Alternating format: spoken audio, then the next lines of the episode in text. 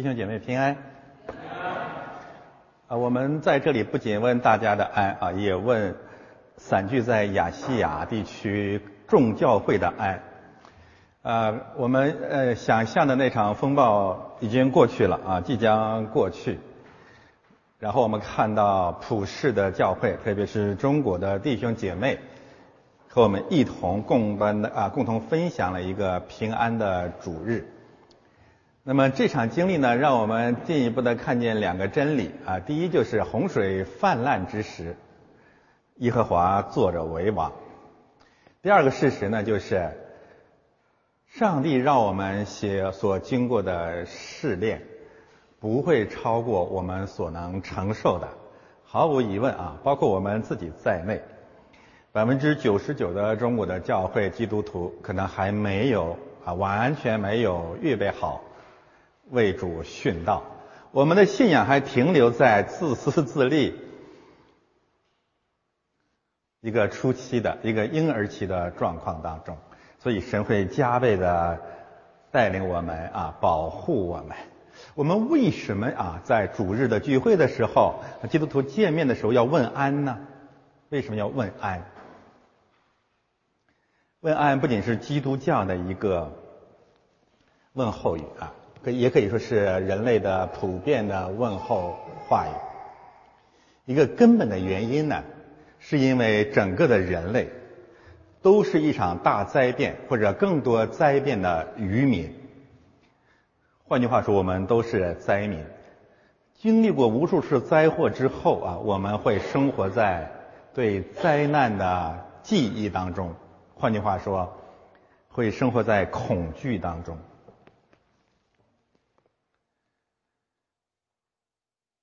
在外邦人召开十九大的日子里，基督徒正在学习《创世纪》第十九章。十九大和十九章之间的联系。可以用圣经这个道理来讲，就是神让万事互相效力，叫爱神的人得益处。你得了什么益处呢？仅就今天的经文而言啊，我们看见恐惧，或者说灾民恐惧啊，或者说愈演愈烈的灾民恐惧，从二十四十以及苏联动物垮台所累积起来的恐惧。支配了中国的历史、现实和更加黑暗的未来。同样的恐惧支配了罗德、罗德的女儿和罗德的子孙。我们今天面对的是圣经当中啊，也是我们呃创世纪课程以来最最难解的经文。对这段经文的理解，可以说完全可以得出南辕北辙。完全不同的结论。正因为我们对中国的历史、现实和未来的认知，也可能得出完全针锋相对的结论。而且两个方面可以说都有充分的理由。第一代领导人带着第二代、第三代领导人啊，罗德和他的两个女儿。一场会议，一场乱论。那我们到底应该怎样来理解今天的这个难题？我们来先看经文。我再复述一下这个故事啊，很多人啊认为这是圣经当中最恶心的故事。罗德因为怕住在索尔，就同他两个女儿从索尔上去住在山里，他和。两个女儿住在一个洞里。大女儿对小女儿说：“我们的父亲老了，地上又无人按照世上的常规进到我们这里来，我们可以叫父亲喝酒与他同寝，这样我们好从他存留后裔。”于是那夜他们叫父亲喝酒，大女儿就进去和她父亲同寝，她几时躺下几时起来，父亲都不知道。第二天，大女儿对小女儿说：“我昨夜与父亲同寝，今夜我们，对不起，我们再叫他喝酒。你可以进去与他同寝，这样我们好从父亲存留后裔。”于是那夜他们又叫父亲喝酒，小女儿起来与他父亲同寝，他几时躺下，几时起来，父亲都不知道。这样，罗德的两个女儿都从他父亲怀了孕，大女儿生了儿子，给他起名叫摩雅，就是现今摩雅人的始祖；小女儿也生了儿子，给他起名叫卞雅米，就是现今亚摩人的始祖。啊，我们以前讲过这个道理啊。如果是人写的圣经，不会记载这样的故事。那么，圣经为什么把这样的故事啊记给我们看呢？但是，我们首先知道，《创世纪》是关于起源的故事。这里面告诉我们，两大民族啊，至少是跟以色列民族关系密切的两大民族的起源。那这个道理比较容易讲。问题难在哪里呢？就是我们怎样对这个历史事件啊做出一个价值判断？你会很震惊的看见两大事实。第一呢，整个的这段经文没有神，这是一个彻底的无神论的世界。第二，圣经对这件事情啊，圣灵对这个事情完全保持沉默。一言不发，完全不做评论。我我们的难处就在这个地方了。那我们怎么办？那圣经记载这个到底要给我们嗯告告诉我们什么？我们如何做出判断？我们谁也不需要清高，也不需要高调，说这事跟我没关系啊。人都是要做出判断的啊。我们靠判断来生活，不做判断也是一种判断。呃，我要告诉大家的是呢，人类的智慧或者知识啊，充分的判断的知识，主要包括三大方面。第一是历史的知识，或者简称为史实或者事实。统计学、经济学、数学属于这个方面的知识啊。也就是说，你要为对一件事情、一个人做出判断，第一个你先要了解他的历史和他的事实。不然你所说的一切啊都毫无意义。事实判断、史实判断，在一个无神论的世界里面，所有的知识都是一个史实判断。爆料也好，收集各种材料也好，这是人类共享的啊第一个方面的知识。这个知识可以针对第三十节经文啊，这是第一个知识。对，你要说你要了解历史事实，你才能对这个悲剧做出判断。历史事实是什么？索多玛和平原主城灭亡了。这个历史事实的背景啊，城市文明的覆灭和灾变及其激起的恐惧啊，是了解整个事件的钥匙。你不理解这一点，你所有的评论都是谎言，都是无知啊，都是信口开河啊。因此，我们对这件事情的第一个判断要了解索多玛、俄摩罗娃灭亡的事实。按照常识，你去推想这场大灾变啊，对罗德及其女儿那种致命的影响。一定要记住这一点啊！你不记住这一点，你甚至无法对中国的政治现实、你个人的现在的生活做出判断，对中国人的意识形态、对中国人的性格、对你个人的生活、婚姻、家庭、爱情，诸如此类一切一切，你要不了解我们的历史事实，你完全无法做出公正的判断。第二方面的知识就是真理。第一个是事实啊，这个事实没有真理可言，没有道理的啊，就是实际发生的这些事。那你用什么东西来判断这个事实呢？要用真理，要用圣经，要用圣经的道理。如果你没有圣经的道理，没有启示的真理，你就会用人的道理对这个事实做出判断，然后得出结论，然后呢支持你的行动。这个是啊真理或者道理可以对应三十到三十五节。你会发现啊，大女儿啊。和小女儿这场十九大的会议啊，在一起讲了三个半小时，讲的没完没了啊。他在讲什么呢？他在讲人的道理啊，他在讲一个道理，一个无神论的道理啊。等一下我们会详细的看啊，就是大女儿啊和她这个呃鼓动小女儿和她的父亲发生这场关系啊，她有充足的人伦人的道理，四大道理。我们的父亲老了，地上没有人到我们这里来，我们让父亲喝酒，我们不是强奸他。但是我们的动机是好的，为让中华民族千秋万代。所有的道理，我可以告诉大家都是真的，都站得住脚。你没有资格嘲笑他，你没有资格不加分辨的就攻击中国的文化和中国的政治。他那套道理都成立，你明白吗？第二件事情啊，就是呃，我们做出判断和知识呃这个知识呢，第二个方面就是道理，没有真理就讲人的道理，无论如何要有道理。呃，做出判断的第三个方面就是价值判断，要做出价值判断。价值判断是什么意思呢？好的，你说的这一切啊，你对中国文化、中国政治的攻击的这一切都是真的，都都对，这些现象都存在，事实也存在，道理也对。那你想干什么呢？你的目的是什么？你的价值判断是什么呢？这么恶心的事情发生了。我们应该彻底消灭这这这个一家三口，还是真的他的后裔就存活了？而且耶稣基督愿意把救恩赐给他们。我再总结一下啊，人类的呃完全的知识啊，包括三个方面：史实、道理、价值。在价值这个方面，我们今天可能会颠覆啊传统教会对这一事件的解释。我们对中国社会的罪恶、政治的罪恶、人文的罪恶，毫不手软的攻击和批判，真正的目的是为把为了把他们带入基督的救恩。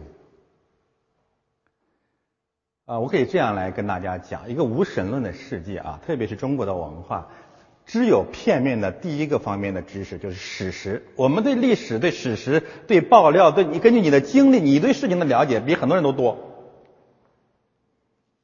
但这没有用。我们在这两个方面的知识是完全短缺的，也就是说，我们只有人的道理，完全没有真理，像大女儿一样，我们繁殖了人间最充分的道理为自己辩护。我们所有做的这一切都是不得已的。我们人口这么多，我们苦难深重，我们要延续，我们多次面临亡种灭族的危险，因此我们不得不做一些极端的反应，明白吗？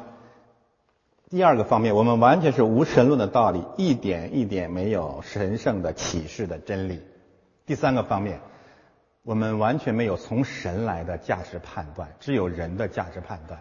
人的价值判断是让人死，神的价值判断是为了让人活。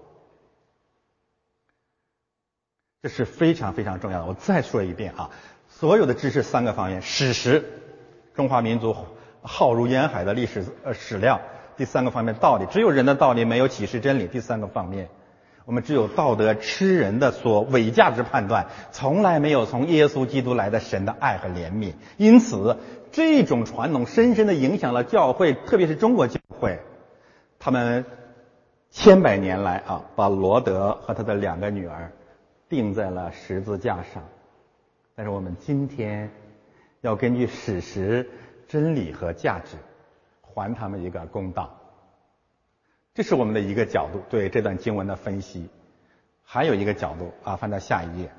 这三段经文呢，还可以按照这个时间的序列把它分成三代人。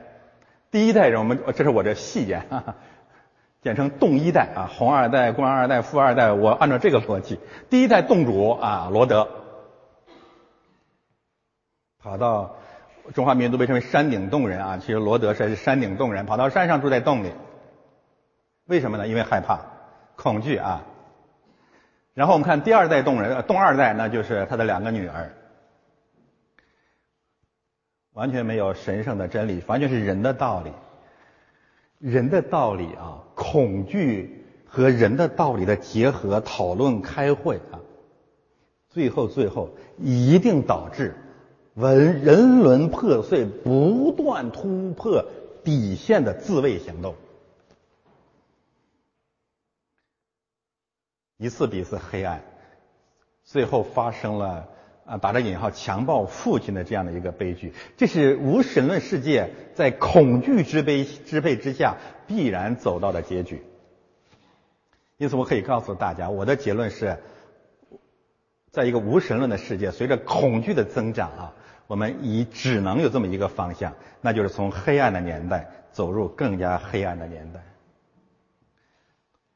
历史证明了这一点。到了动三代，就是罗德女儿生了两个后裔，一个是摩亚人，一个是亚门人。我们要借着圣经上的检索，看一看摩亚人和亚门人的愈演愈烈的罪恶，以及主耶稣基督不可拦阻的恩典、公义和怜悯。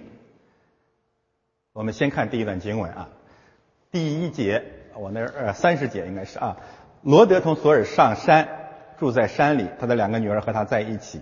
罗德因为怕住在索尔，他和他的两个女儿住在一个洞里。我这是按原文把这个第三十节经文重新做了一个安排，我们能够很清楚的看见啊，罗德和他的女儿两个女儿先上山，然后呢，罗德和他的两个女儿又进洞。上山和进洞中间告诉我们原因是因为害怕。啊，很清楚对吗？恐惧。等一下我再讨论啊，罗德怕什么？这很重要。为什么恐惧？但是你要理解罗德这个害怕，是了解整个这个恶心的故事发生的钥匙。人因为恐惧就会上山，就会进洞。仙山和洞府也可以预表所有的异教。很奇怪啊，全世界所有的基督教以外的宗教。都有上山修行、进洞成仙的恶俗，这不是偶然的。但这一切都是因为害怕、恐惧。那现在我们来讨论：白发苍苍的罗德，你怕什么呀？你为什么害怕？翻到下一页，我们讨论一下罗德的恐惧。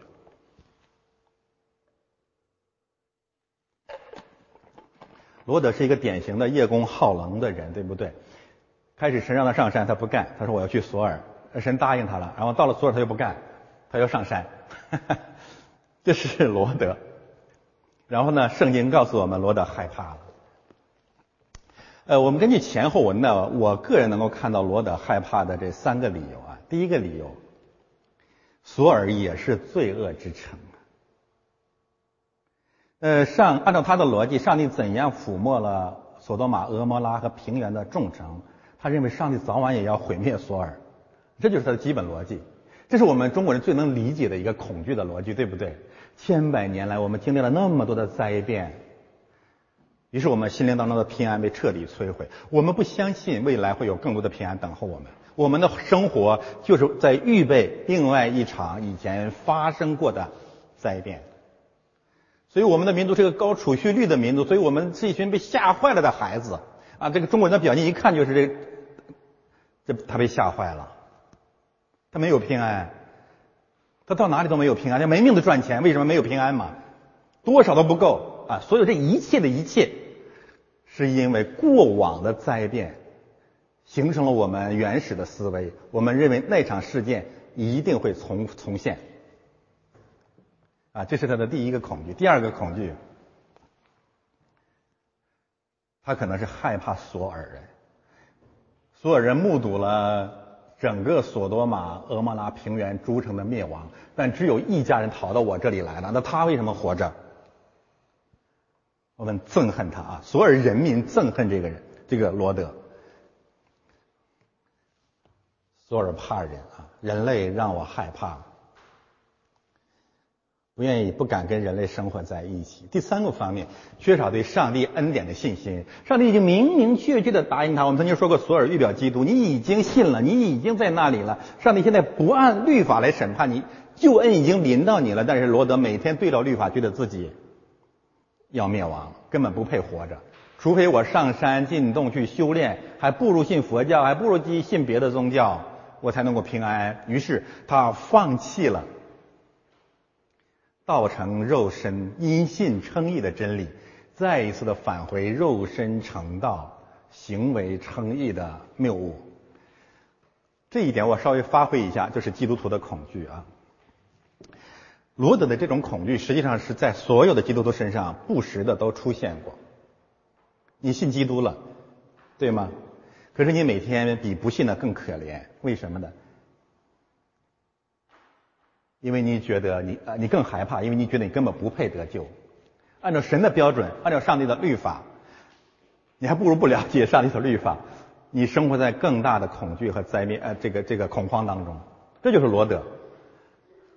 上帝借着索尔或者借着基督已经宣告你的罪赦免了，你因信称义，你跟随我，我不我不丢弃你，我爱你就爱到底。但是你仍然每天惶惶不可终日。而且现在的基督教随着立法主义传统和灵恩运动的勃兴，再一次把罗德的恐惧放大。我可以告诉大家，在过去的这个三年时间里面啊，参加我们的教会的人也好啊，参加我们的圣经课程的人也好，有相当一部分人就是因为信不下去了，就是因为害怕了，就觉得按照上帝这个标准，我非得灭亡不可，而且我每天都会灭亡。信了比不信更可怜，就在这个地方，那怎么办呢？最后他们不愿意信了，宁愿意去练练什么功啊，去信什么异教，就是上山进洞。那时候很多人到我们这里来的原因，就是我们讲的是恩典的真理，我们讲的是就是用索尔这个破地方去收纳你这个破人，然后借着教会陪伴你成长。让你每天不要看你罗呃索尔人，你也不要看你自己配不配得救，你每天去仰望基督和他的真理，这是我们的信仰。第三个方面，我们看见罗德的恐惧是一个父亲的恐惧。翻到上一页，我们再看这节经文，这里面啊两次谈到啊，他因为害怕，结果呢，他的两个女儿都和他在一起。亲爱的弟兄姊妹啊，我今天特别特别的是对我自己本人啊，也对在座的所有做父亲的来分享下面的话。无论你是因为生存的恐惧啊，还是政治的恐惧，还是死亡的恐惧；无论是因为你犯罪怕神而站立，还是因为你怕死亡而恐惧，你如果不能靠着基督和他的真理胜过这个恐惧。你不仅会败坏你的生命，你一定会跌倒你的儿女。你有一分的恐惧，你的儿女就会有十分的恐惧。所以，父亲给这个家庭最大的安全，就是首先是胜过恐惧，胜过环境。这是为父的天职，不在于你给他积累多少大的钱财，多大的势力。我告诉你，中国中华民族啊，或者一代一代的所谓的领导人，给下一代人，给他们的儿女留下了最大最大的瘟疫和毒呃毒药，你知道是什么？就是恐惧。恐惧在我们的民族的血液里面，一代一代的不断的放大，然后催逼一代人比一代人更加败坏。恐惧唯一的结果，就是不断逼近乱伦、踏碎底线的罪孽。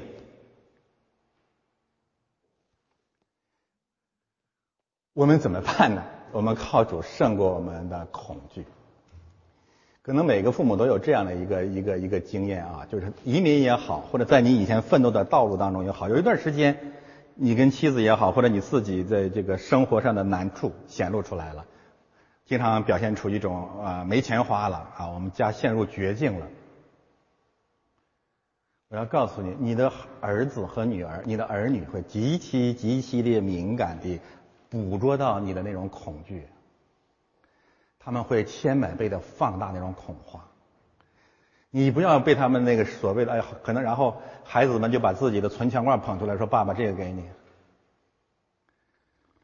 或者女女儿这咽着口水在这商店里面说：“爸爸，我不想吃。”当然你可以感动，你觉得孩子很懂事，可是你明白吗？是你的恐惧极大的摧毁了他们。我们对生活的不安全感啊，我们对政治的那种战兢，正在败坏我们的后裔。这就是罗德的悲剧。罗德有一分的恐惧，在他的女儿就有十分的恐惧，而罗德女儿这十分的恐惧，正是他接下来那些极端的反应真正的根源。所以我们今天的这个课程啊，第一大教训就是。我呼吁我们这个小小教会所有做父亲的人，从此以后你能不能不像个灾民啊？能不能不要天天惶惶不可终日啊？能不能不要面对的那个强权，天天像一个蛆虫一样的战兢啊？你要知道，你信的是谁？他乃是天地之主，他是我们的神，他爱我们，他怜悯我们，他是我们的高台，他是我们的避难所，在所有洪水泛滥之时，他平静风和海，他坐着为王。你能不能把基督这个平安、爱、怜悯？不用说在教会，不用说在社会，在你的家庭里面活出来。愿主耶稣基督得胜的平安与我们同在。我们看第二段经文，啊，第二个应用。哦，那个词没有显示出来呀，还是我把它去掉了？就是恐惧这个词啊，我们做一个总结到今天啊，那个字呢，按照它的构词法。就是指上帝儿子的手临到了，或者说我们是担心上帝借着他的儿子审判我们。新约圣经不断的告诉我们哦，这个上帝并不审判世界，来把审判世界的权柄交给他的儿子。所有的恐惧这个字啊，在创世纪当中已经出现了四次。恐惧的根源实际上是两个原因啊，这四次实际上是个平行的结构。首先，我们看到亚当夏娃犯罪，然后就说他们呃就用无花果树的叶子遮盖自己，对吗？还有一个动作就是躲在小树林里，然后呢，上帝来找他，他就说我害怕了，就是这个字啊。这是第一个用呃使用。第二一次，十五章第一节，耶和华对亚伯拉罕说：“亚伯拉罕呐，你不要怕。”然后接下来让我们知道亚伯拉罕为什么怕呢？因为他没有后裔。十五章第十五节，再一次说到了害怕。这是说谁呢？萨拉。萨拉心里面不信神，抵抗神，嘲笑神。上帝说你笑了，萨拉就害怕，说我没有笑。然后第四次就是我们今天的经文。罗德害怕，然后他的女儿也害怕。他女儿怕什么呢？他女儿怕王种灭族。因此，这四次的出现啊，可以这样来平行：人类的惧怕无非是两大类。第一，因为表面上或里面犯罪而怕神的审判；你也可以说怕爆料的，呃，怕爆料的这种恐惧，对爆料的恐惧。你犯了罪，外面或里面怕被上帝知道，或被别人知道被发现，于是呢，这种恐惧导致遮盖。第二种恐惧是什么呢？就是怕没有后裔，没有后代，怕生命的终结，怕死。我们再一次的把它抽象出来，就是人有两大恐惧：犯罪的恐惧和死亡的恐惧。这两种恐惧啊，支配了中国的历史。也支配了人类的历史。第一种啊，恐惧导致躲藏，躲藏在无花果树的叶子下面啊。就如果没有真理，人人的恐惧就是两个出路：第一个是躲藏，回就是躲藏上帝，你别看见我，我要遮盖，我没有犯罪。那么一般来说呢，这个躲藏也分成也分两种手段啊。第一个手段就是回避。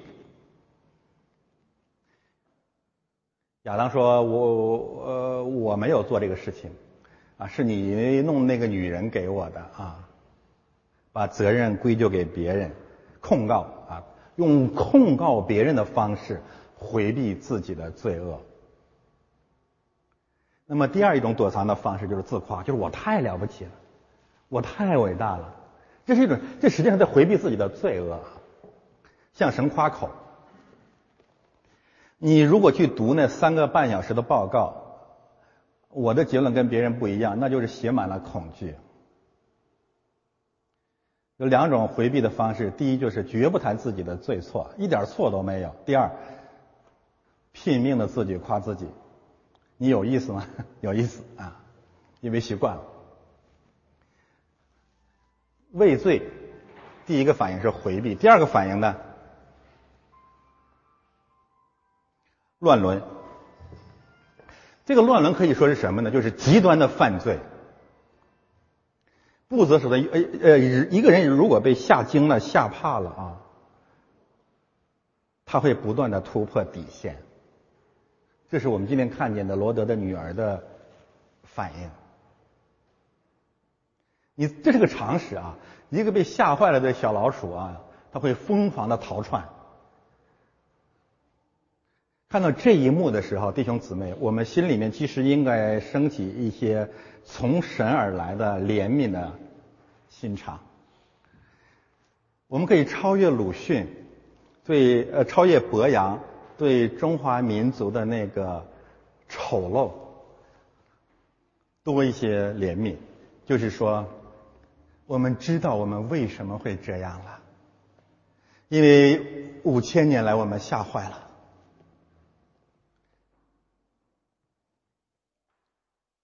当我们防止那么多太监的时候，说白了，我们被生存、被饥饿的恐惧、被死亡的恐惧、被权力的恐惧吓坏了。这样的生命不再是啊，不完全是，不仅仅是审判的对象。这样的生命只能诉诸神的怜悯。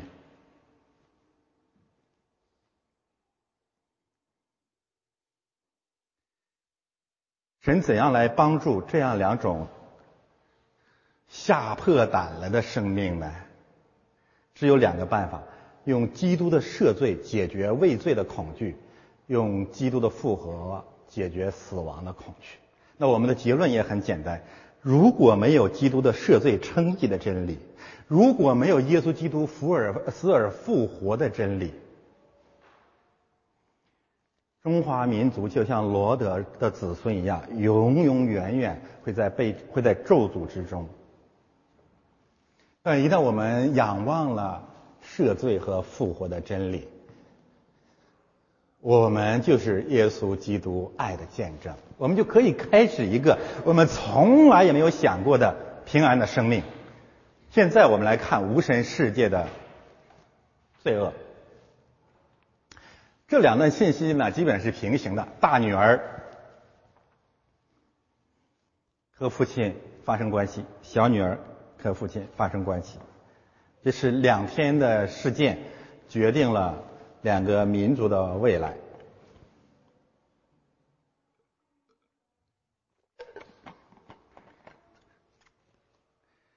这里面不断的在重复我们啊！我今天在宣讲赦罪那个宣告的时候，不断的加入了我们这个信息。然后我们会看到，在这个过程当中呢。完全没有神的位置啊，没有神啊，这是跟中国文化、中国社会和整个的所谓的十九大现场完完全全一样，没有神什么事儿。我们来商量我们怎么面对危机。然后呢，大女儿提出了四大理由啊，第一个理由就是我们的父亲老了，我们面对死亡的威胁。然后呢，地上没有人会到我们这里来。我想这这这种话可能有两个原因啊。第一，他们有可能认为，包括甚至包括索尔所有的地球上的人都被消灭了。第二一个原因，那就是认为所有的人都恨我们，因为我们是索多玛城市文明唯一的幸存者。那么第二个理由就意味着我们没我们只能想别的办法来寻找出路。第三个理由，我们可以叫父亲喝酒。不要让他在我们的罪中有份，把他灌晕了啊！我不知道这个酒从哪里弄来的啊。然后第四个方面，我们好从他存留后裔。这就告诉我们啊，你如果对这件事情以乱伦来定罪，我刚才讲的都是打着引号的，是不完全公义的。为什么呢？因为这不是一个情欲的事件，对吗？不是一个说，哎呀，这个到了一定的年龄了，没有办法满足自己的生理的需求，所以。纵情纵色，呃，不是这个事实，这个事实是一个可以理解的人类的理由，对吗？他呃，在希腊文里面啊，不仅仅是指从从他存留后裔啊，也指为他存留后裔。所以在这个事件，这个悲剧，在某种意义上，甚至有一种利他主义的，为了国家和民族和种族的这种。伟大的情怀啊，打着引号，有这么一个一个一个动机在里面。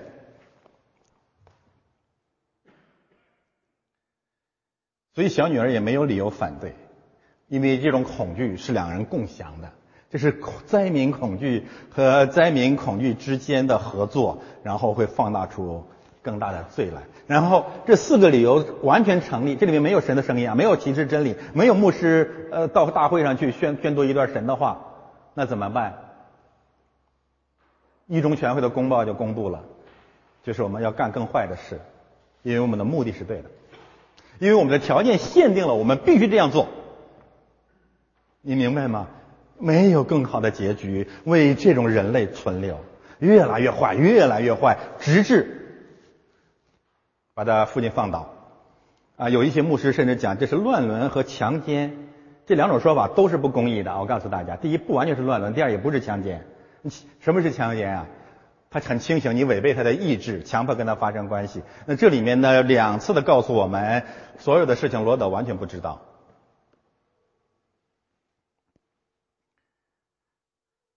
所以我们现在已经可以设定这样一个结论，就是这件事情做做出那种人本主义的道德的审判，未必是对的。然后我们可以再想象一下喝酒这件事情啊。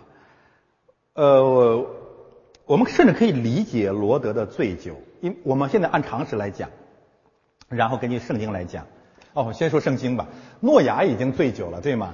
诺亚的醉酒，然后呢和他的儿子们之间发生的冲突，与罗德醉酒和他女儿之间发生的事件是有平行关系的。但这里面有个共性在哪里呢？当然，醉酒在新约圣经当中都是一种罪，这没有问题。罗德一定有罪。罗德有两种大罪啊，第一种就是醉酒的罪啊，我们今天读那个使徒书信，这是罗德的罪。还有一种罪，当然逃离索尔他有不信的罪，这都是很清晰的，我不否认啊。但是我不认为你可以用乱伦和强奸来定罪这三个人。这是从圣经来讲，从常识来讲呢，一个从大灾难当中出来的人。一个丧失了所有的文明的遗存，然后又丧失了自己妻子的一个老男人，你有你有更高调的理由责备他喝酒吗？除非你比他更坚强。那与此同时，我们再来想想他两个女儿的选择。亲爱的弟兄姊妹啊，我们评价一个事件啊，一定要有历史感。一定要身临其境。现在这个这个讲道台啊、牧师啊、基督教啊，特别是外邦的这个人文知知识分子，评价一件事情，完完全全是一种魔鬼的高度。这个高度是什么呢？就是用当下的所谓的现代性的价值标准去审判一个历史事件和历史人物。可是你能不能从他们的角度去想一想？现在我们开始，你就会得出完全不同的结论。这两个女孩也许年龄比我们还小，也实际上应该就二十岁左右啊。按照当时的传统，因为刚刚还是处女，刚刚许配给人，对不对？他们经历了什么？那场他们的经历彻底的摧毁了任何伦理价值在他们身心心目当中的地位，那就是整个人类都被灭亡了。你你你你想一想啊。蒙特利尔明天全部都灭灭亡了，北京全部被灭亡了，一个活的都没有了。你什么心情啊？什么道德呀？什么伦理啊？然后你再想一想，跟你一出一起出来的有个九十岁的老人，明天就要死掉了，全世界就剩俩女孩，这就是现实啊！这就这这才是当时的处境啊！不仅如此，还都不信神。那你你怎么选择？全世界就剩一个男人了，他要死了。所以从人纯粹的人本主义的角度来讲，我突然刹那间我被感动了。我被我被什么感动了？翻到下一页，我被上圣灵的沉默感动了。坦率的说，我我想到这一层，真是热泪盈眶。是什么？那就是我们的神是一个何等善良的神。我看到了基督的良善，就是他看见那些被灭绝性的灾难啊所激发的恐惧彻底捆绑的生命，他愿意去忍耐，不愿意去责备。这是神的良善。可是现在这个基督教真是站着说话不腰疼啊！你完全不呃不能身临其境，然后就用最最极端的今天的所谓的道德伦理，把罗德和他的女儿钉在十字架上。你凭什么？你配吗？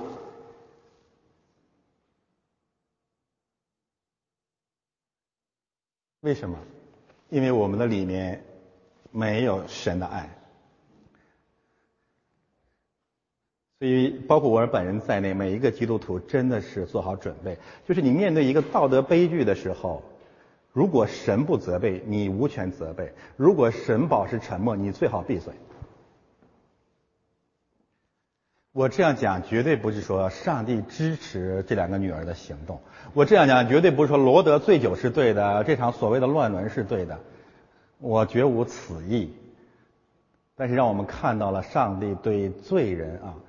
那种怜悯的心肠，这种怜悯是基督教信仰应该真正感动我们的方面，是我们讲道台应该不断去宣告的方面。所谓的福音，这就是福音。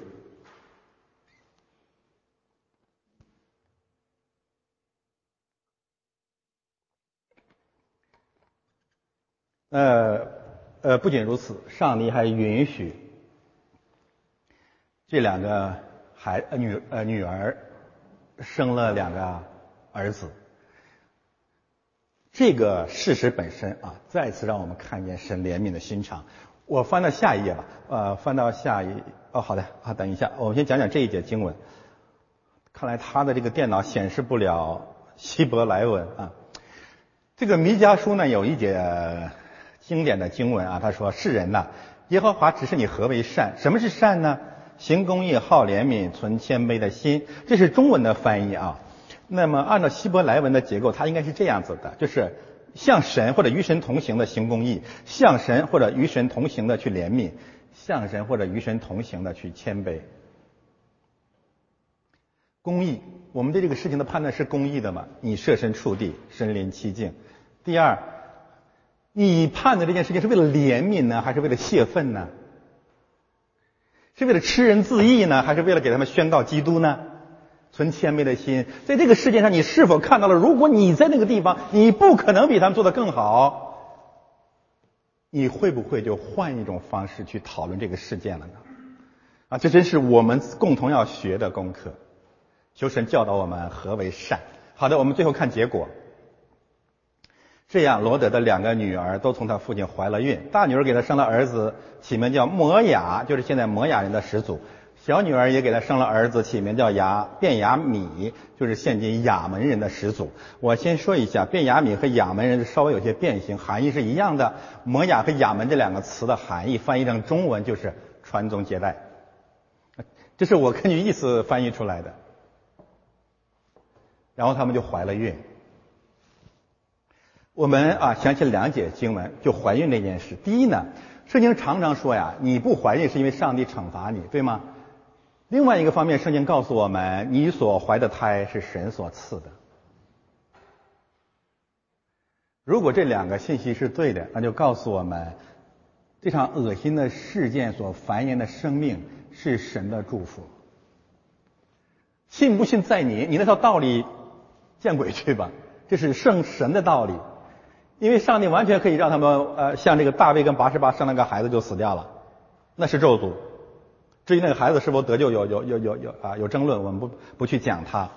但是这两个女儿生了后裔，有从神来的保守，啊这是个基本事实。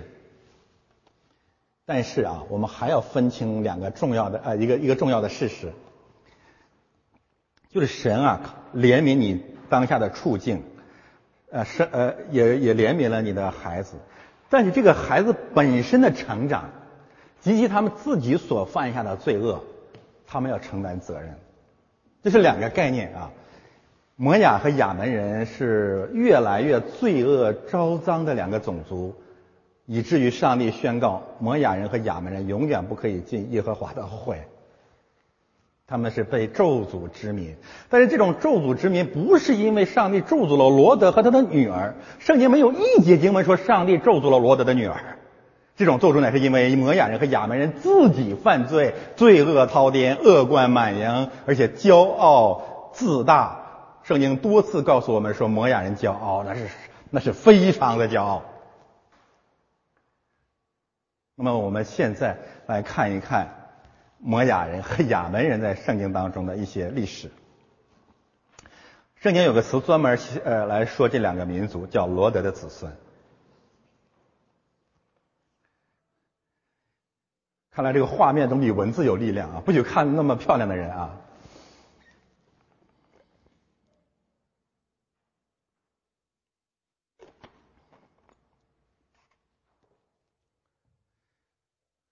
呃，圣经有非常多的信息讲这两个民族怎样成了以色列人的仇敌。我这里面呢，分别选了两个民族啊，各选三个代表人物，让我们对他们有一些了解。在介绍这呃，看看右边啊，那第一行呢是摩亚的三个王，三个君王，下面是亚门人的两个君王和一个奴奴才。那么在讲这个呃六个人物之前呢，我们还是再分析一下啊，就是罗德的子孙。他们的出身对他们命运是不是有影响？我认为是有影响的。罗德可能很快就走了，两个女儿不信神啊，基本上不信啊。我们看到在生死存亡的关头，他们速度是人的理性的选择，而不是上帝的救恩。那么这种家教从小可能就让他们生活在一个不信神的环境里面。第二，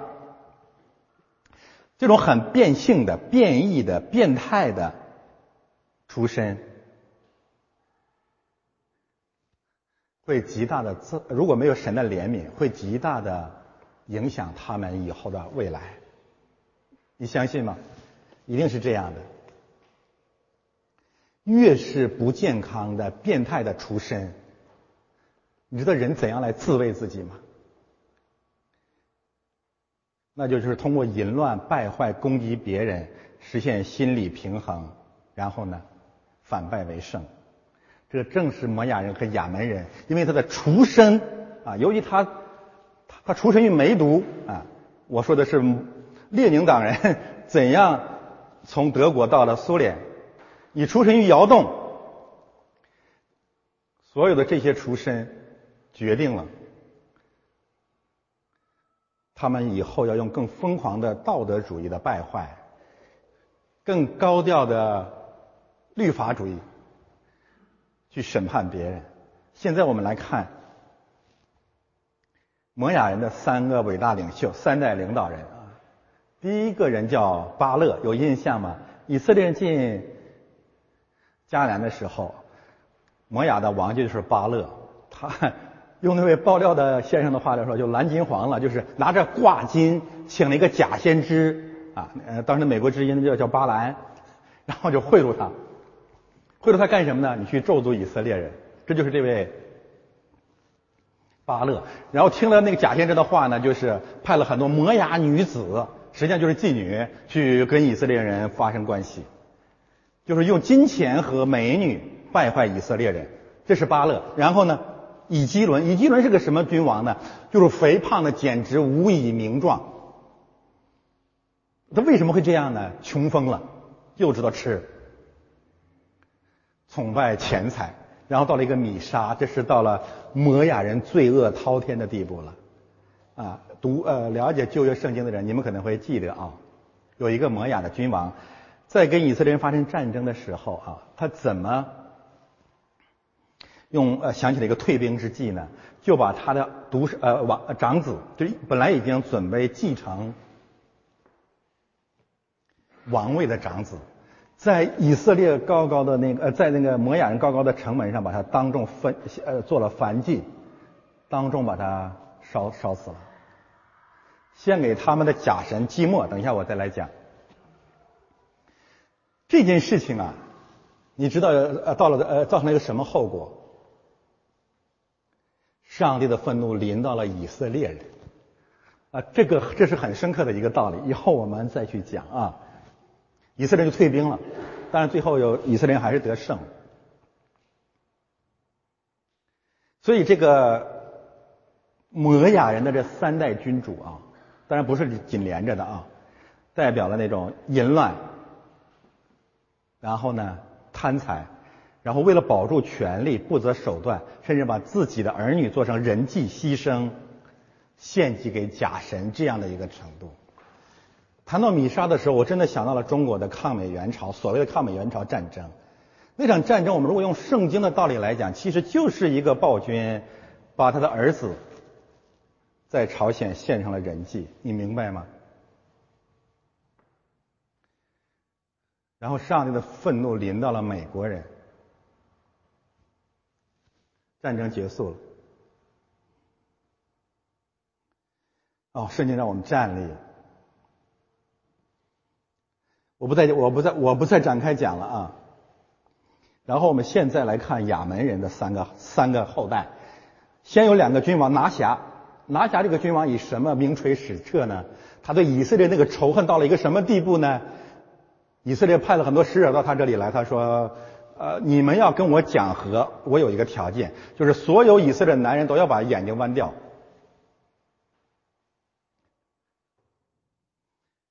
他的儿子叫哈嫩，继承了王位以后。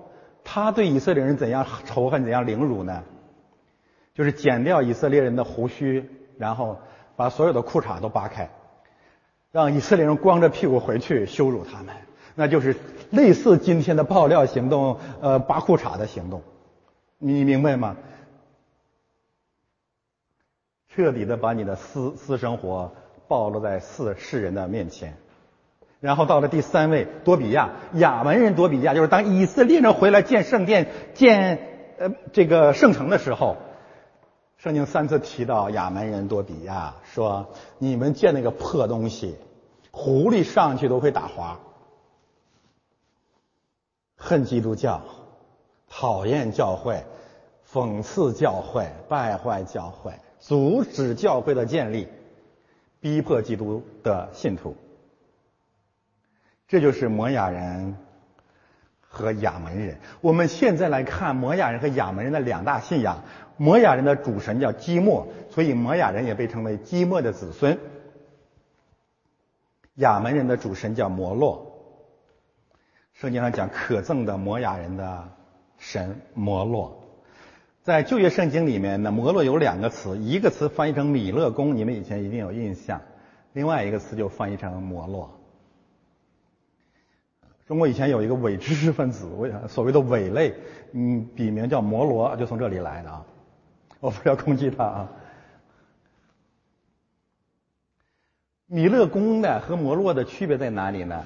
米勒宫就是摩洛的复数，后面加一母啊，这个中文就把它翻译成米勒公，实际上是一位啊。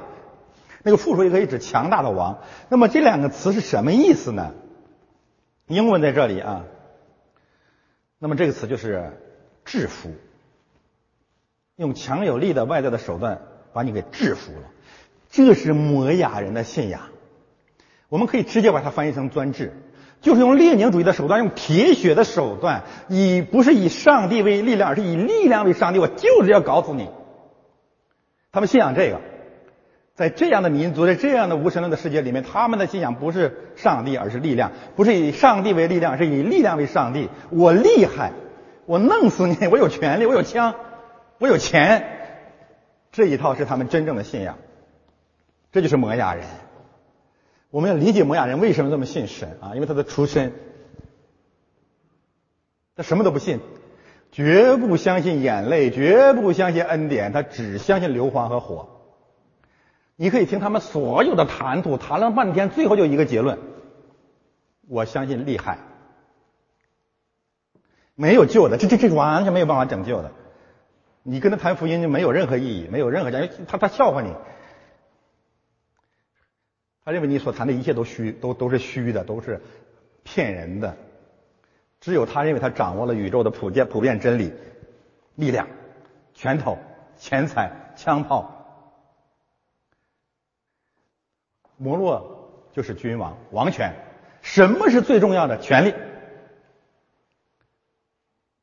这是摩亚人和亚门人啊！我可以告诉大家，这样两个种族啊，这样两种文化交织在一起，前者可以指手段，或者可以指目标。手段我只相信暴力，目标我只相信你，你是不是掌权了？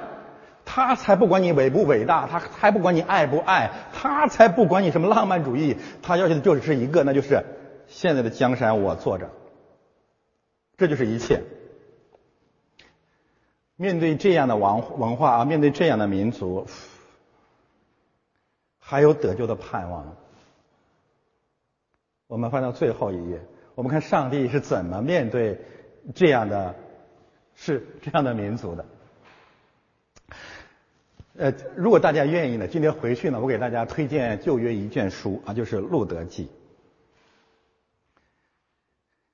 这件书啊，是旧约圣经当中，我个人认为是最温暖的一卷书啊。我写过好多这个小小小短文啊，来讲《路德记》。那里面呃，总共就四章啊，在那里面三番五次的提到摩雅的女子路德。那里面有一个非常美丽的爱情啊，更重要的是啊，《路德记》结束的时候告诉我们，路德是大卫王的先祖。然后呢，我们今天的福音经文告诉我们，路德本人是耶稣家谱当中非常重要的一环。真是让人感动不已啊！大家如果回头去看啊，主耶稣基督的家谱，就是马太福音第一章，那里面竟然连续提到了四个极其败坏的女人。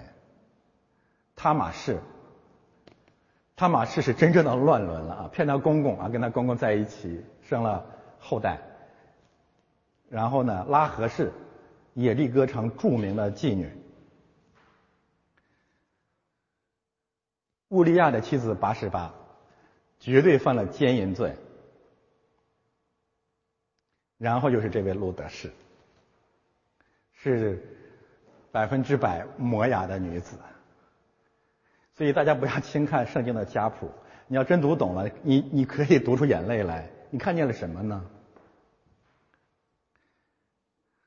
我这话可能有点得罪人了，我自己可能也在这种罪中啊。就中国人写家谱、写简历，真是充满了谎言。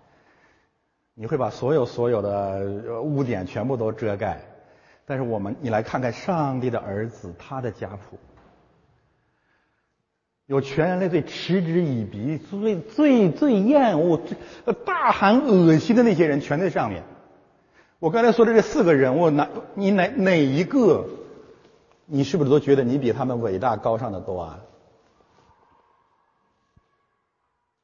那么把路德，把摩雅那女子路德编入耶稣的家谱，到底想告诉我们什么呢？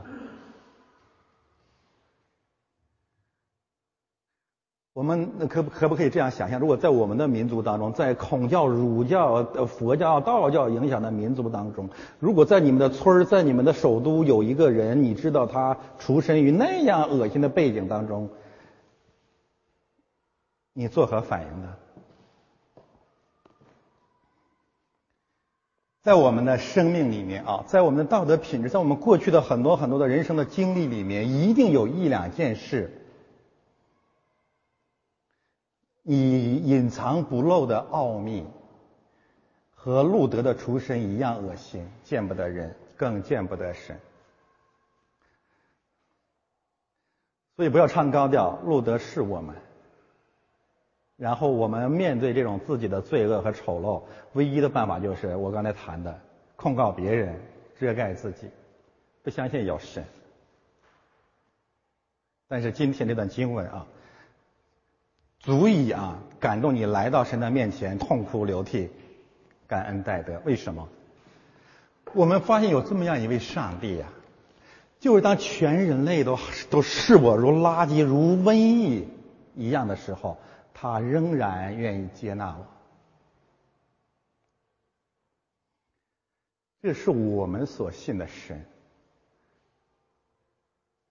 如果路德呃八十八乌利亚的妻子呃八十八拉合氏都能得救，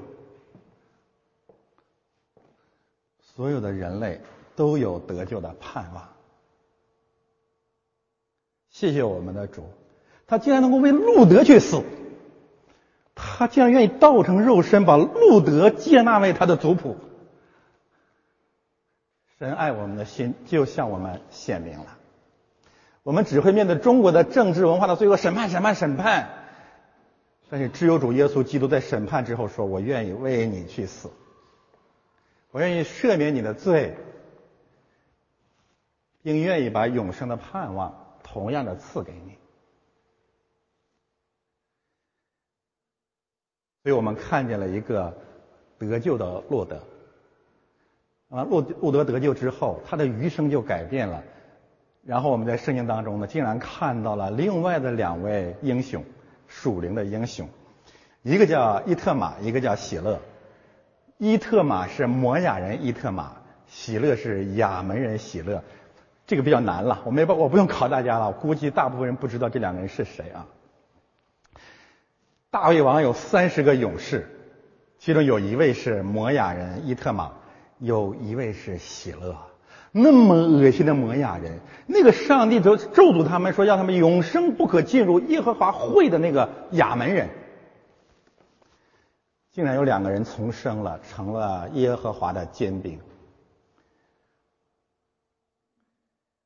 在基督里面，没有什么是绝对的，没有什么是不可能发生的。只要我们归信了耶稣基督，摩亚可以变成伊特玛，亚门可以变成喜乐。你现在可以成为传福音的勇士，你可以成为耶和华的见证，你可以成为上帝蒙爱的儿女。这是我们今天来到这里的理由。我们出我们的出身，在某种意义上，都有摩亚人的背景。都有亚门人的阴影，但是我们今天更大的喜乐是我们都有路德的救恩，我们都有伊特玛和喜乐的盼望及其刚刚开始的事业。我们今天最后做出一点结论啊，如果不信耶稣基督，在一个无神论的世界里面，罪人和罪人在一起商议，只会不断的导致。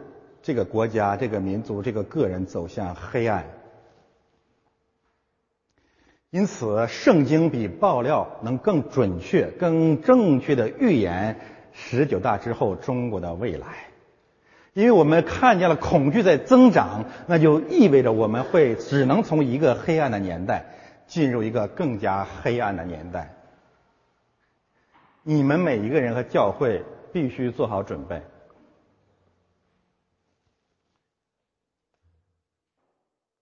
另外一个方面，我们看到了，无论这个时代有多么的黑暗，不仅耶和华坐着为王，而且上帝就是光，就是爱。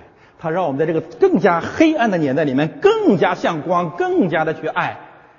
这是一个伟大的时代。在这个伟大的时代里面，我们首先首先怎样做光做盐呢？再一次呼吁所有的弟兄，从今天开始，你做一个。